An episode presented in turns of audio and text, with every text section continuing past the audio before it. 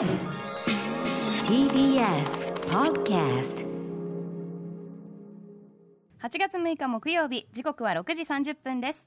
TBS ラジオをキーステーションにお送りしているカルチャーキュレーションプログラムアフターシックスジャンクション。木曜パートナー TBS アナウンサーのうないりさです。はい、えー、本日は私所属事務所会議室からリモート出演でございます。ライムスター歌丸です。はいということでここからはカルチャー界の重要人物を迎えるカルチャートークのコーナーです。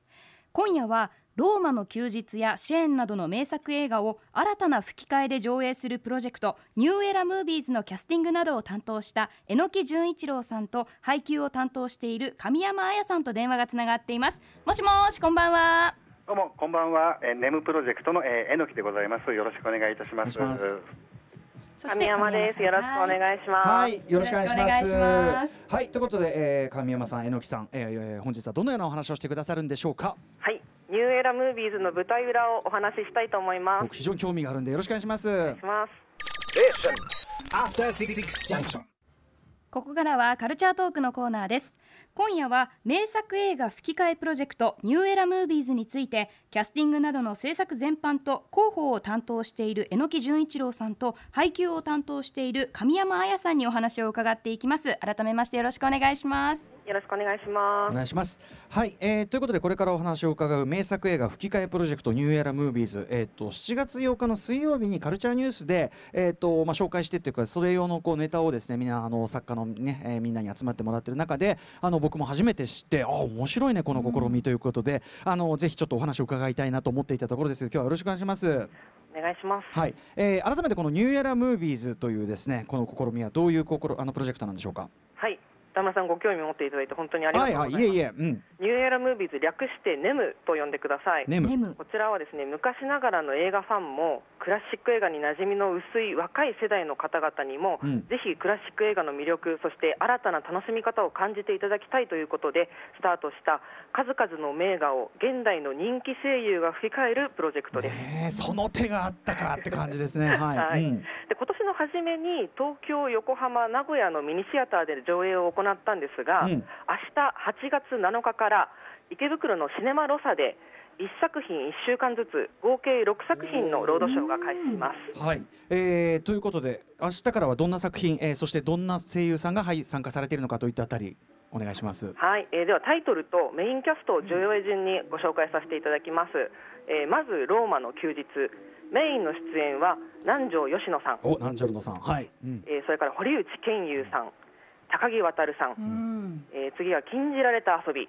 メインの出演は戸松遥さん小松美香子さん、えー次が第三の男。メインの出演は平田博明さん鈴村健一さん、えーそして百万長者と結婚する方法。メインの出演は大谷育恵さん凛さんファイルーズ愛さん。そして落合福士さん。えーそして最後に6作目があ、ま、ごめんなさい5作目が、えーシェーンメインの出演は津田健次郎さん森久保祥太郎さん。最後がレベッカ。メインの出演は早見沙織さん三木真一郎さん。そして宮村優子さんです、えーいや豪華ですよ。はい、ということで豪華声優陣がねこう集まってということですけど、多分このあのー声優陣の皆さんのお名前を伺ってるだけでうわっと思ってる方いらっしゃいっぱいいらっしゃると思うんですけど、えっ、とこの New Era Movies、えー、略して NEM、えー、なぜこれをやろうと思われたんですか？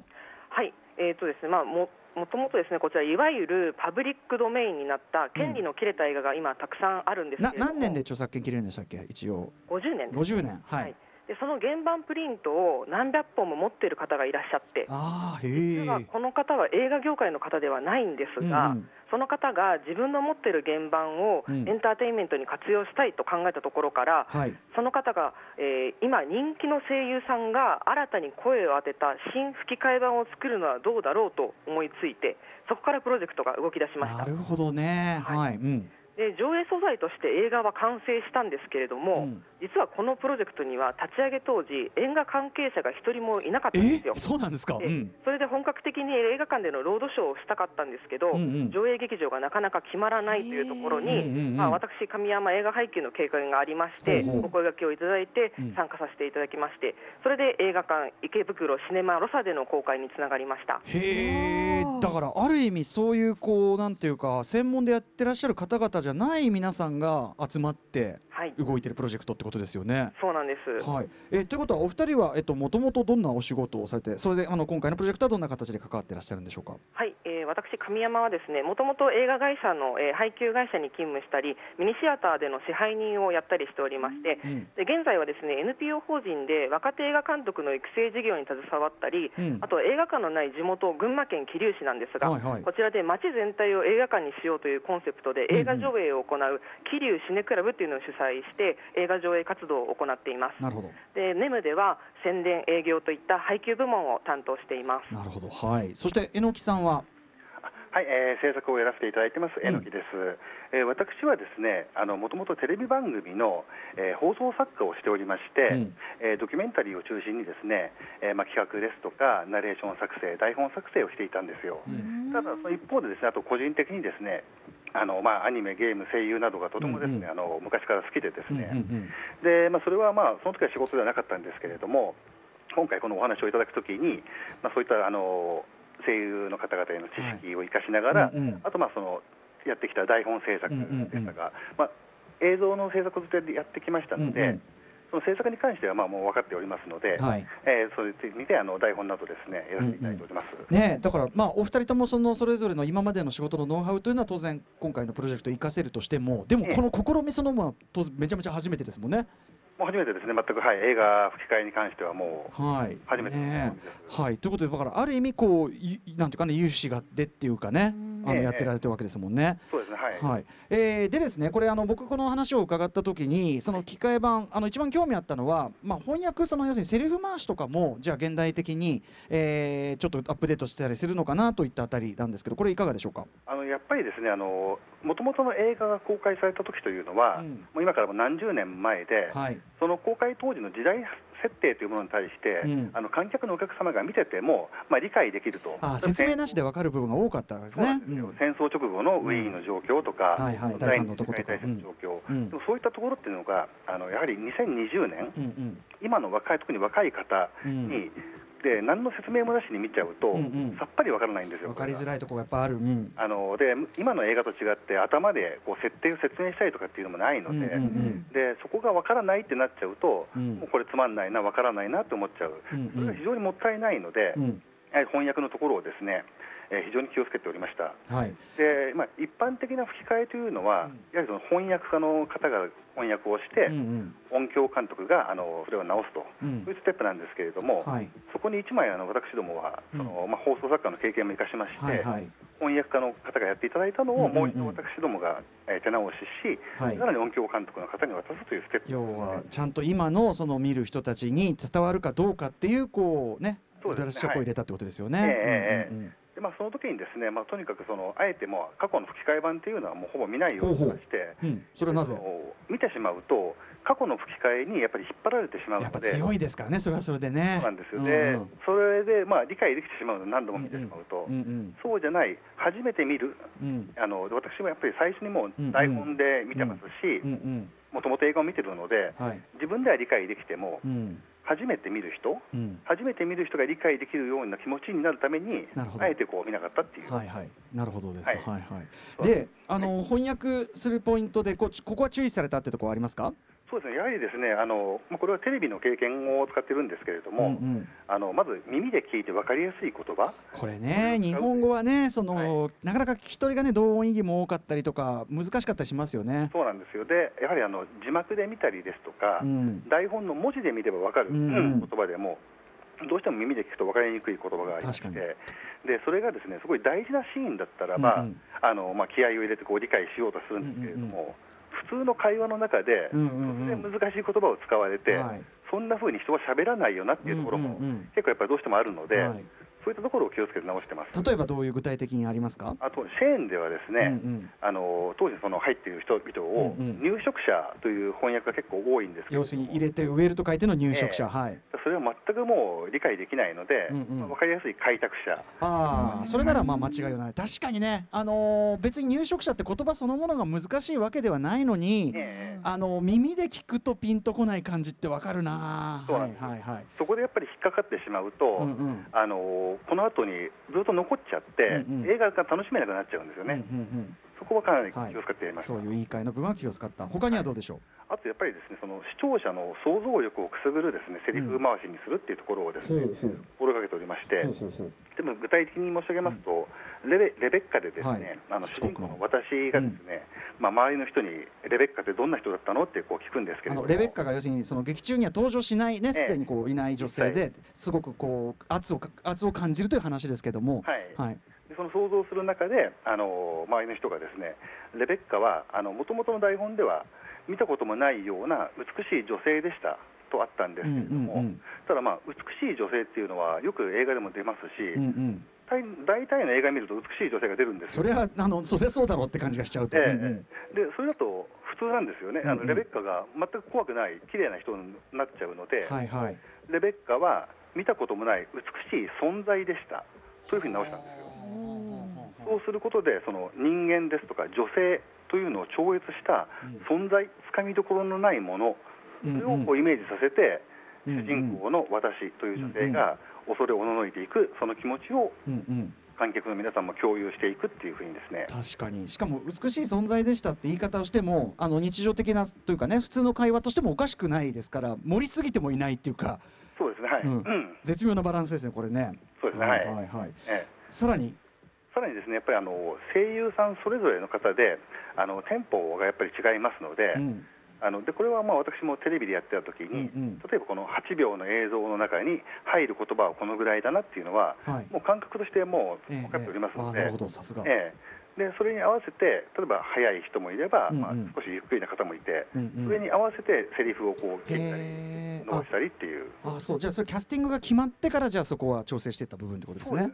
ね、そうしないとやっぱり、あので台本を直すときに、うんうん。私がそのやってると頭の中で、うんうん声優さんが喋ってる声が全部脳内で再生して、でその聞いてきた声をまあ書いてるので、うんうんその台本でやっぱ引っかかるところがあると、うんうんこの方はこういうふうには喋らないよなっていうふうに思うんですよ。はいはい。そういったところは全部カットして、うんあの聞きやすいもの、特にその方が喋りやすい声優さんがうんうん喋りやすいセリフ、うんうんセリフ回しっていうのもあるので、うんそこいうふうには使っております。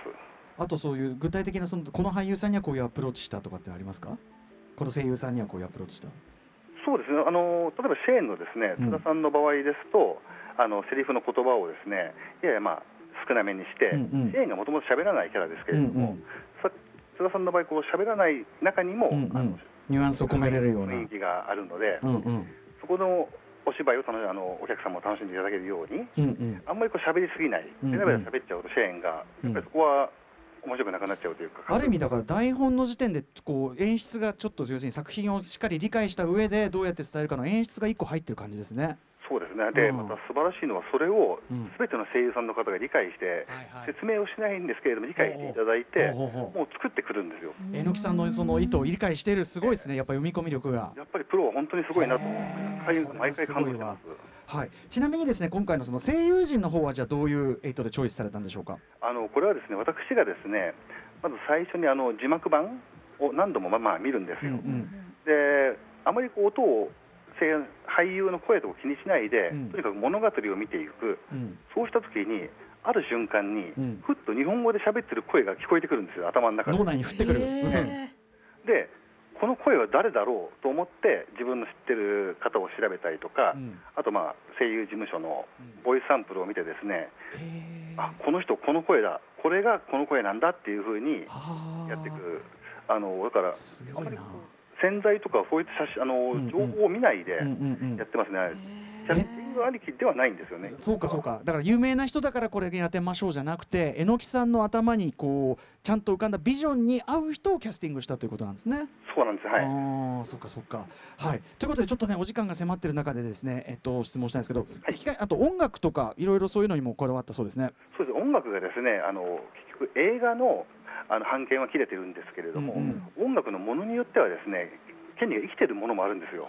ああそうか。だから。は一曲一曲調べないとわからないんですよ。そうか。BGM は権利がバラバラでいろんなとこにあると。うんうんうん。はい。で最初の曲はもう権利が切れていても、うん。その後に編曲がされていた場合、うんうん。またそこから著作権が発生したりする。はい。しかもそれはものによって高かったりしますもんね。ええ。うんうん。で今の映画みたいにサントラ版が出てれば、うんうん。分かるんですけれども、はいはいそれ特に出てないものなんで、そうでしょうね。一個一個あの詳しいスタッフが調べて、うんうん。で海外のその著作権を全部調べ上げて、うん。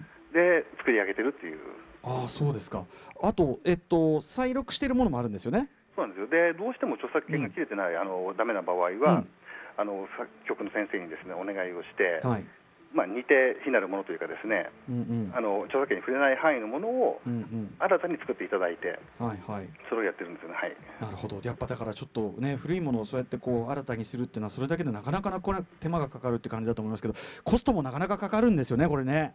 そうですね。やっぱりそういった音楽家の方の場合は自分で作曲ができる方なので、うん。そういった場合はもうなかなか費用も高いんですけれども、うん。ただまあもう元の厚意でやっていただいて、ある程度抑えてやっております、ちなみにこの NEM プロジェクトねなかなかちょっとこうあの回していくのも大変ねねだと思うんですけどもえっ、と今後さらに増えていくんですか？えっ、とねあどうでしょう？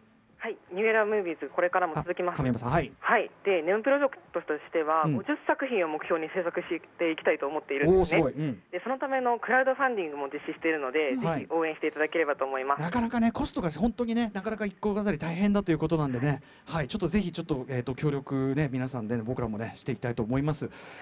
ということであっという間にちょっとお時間近づいてしまいました。申し訳ありません。ありがとうございますということでえっ、とうないさんから改めてじゃ概要の方お願いします、えー人気声優による名画吹き替えプロジェクトニューエラムービーズは明日8月7日金曜日より池袋の映画館シネマロサを皮切りに順次公開されていきます。明日から13日木曜日までの上映は、えー南條吉野さん堀内健優さん高木渉さんといった豪華声優陣が参加しているローマの休日です。それ以降の上映作品やスケジュールについてはニューエラムービーズの公式 SNS やシネマロサのホームページでご確認ください。はい。ということでまあローマの休日とかはねそれこそ本当にどの世代が見てもどっから入っても間違いなく面白いしね素敵な作品ですからね。ちなみに次カサブランカがもう決まってるんですね。はい、決まってます。はい、はい、楽しみですこちらもね。はい、ということで、あのでも僕は本当にこれ素晴らしいアイデアで試みだと思いますんで、ちょっとできるだけこうね、あのご協力もしていきたいと思いますんで、またあの新たな動きあったら教えてください。はい、ありがとうございました。はい、ということで、ニューエラムービーズの、えーお二人でございました。榎木純一郎さん、亀山彩さんでした。ありがとうございました。またよろしくお願いします。ありがとうございました。ありがとうございました。さあ、明日のこの時間は歌丸さんが最新映画を評論するムービーウォッチメンです。明日は、えー全国高等学校演劇大会で最優秀に輝いた舞台を映画化したアルプススタンドの端の方を扱います。After Six Junction.